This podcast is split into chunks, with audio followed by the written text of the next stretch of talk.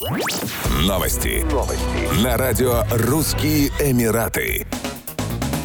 Земельный департамент Дубая разъяснил правила регистрации сожителей в квартирах и на виллах, анонсированные на прошлой неделе. Уточняется, что свои данные должны предоставить все, кто проживает в жилых помещениях более одного месяца. Новые правила распространяются на членов семьи арендатора и его домашнюю прислугу. В договор аренды необходимо добавить следующие данные – имя сожителя, идентификационный номер удостоверения личности или номер паспорта. В департаменте отметили, что регистрацию можно использовать в качестве документа, удостоверяющего место жительства, однако нельзя использовать вместо договора аренды для предъявления в государственных организациях. При этом в договорах аренды указывать имена всех сожителей не обязательно. Власти Дубая собираются поставить на учет всех жителей Эмирата, что поможет им быстрее реагировать на их потребности. Сегодня в Дубае проживает 3,5 миллиона человек, однако к 2040 году численность населения вырастет до 5,8 миллиона.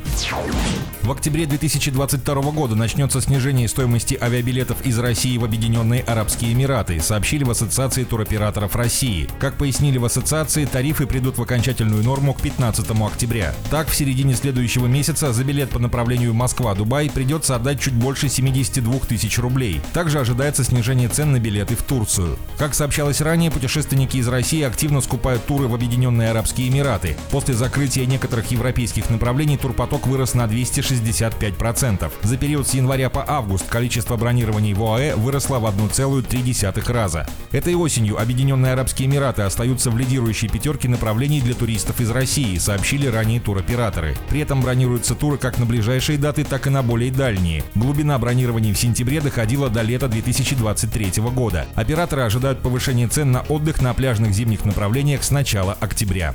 Еще больше новостей читайте на сайте RussianEmirates.com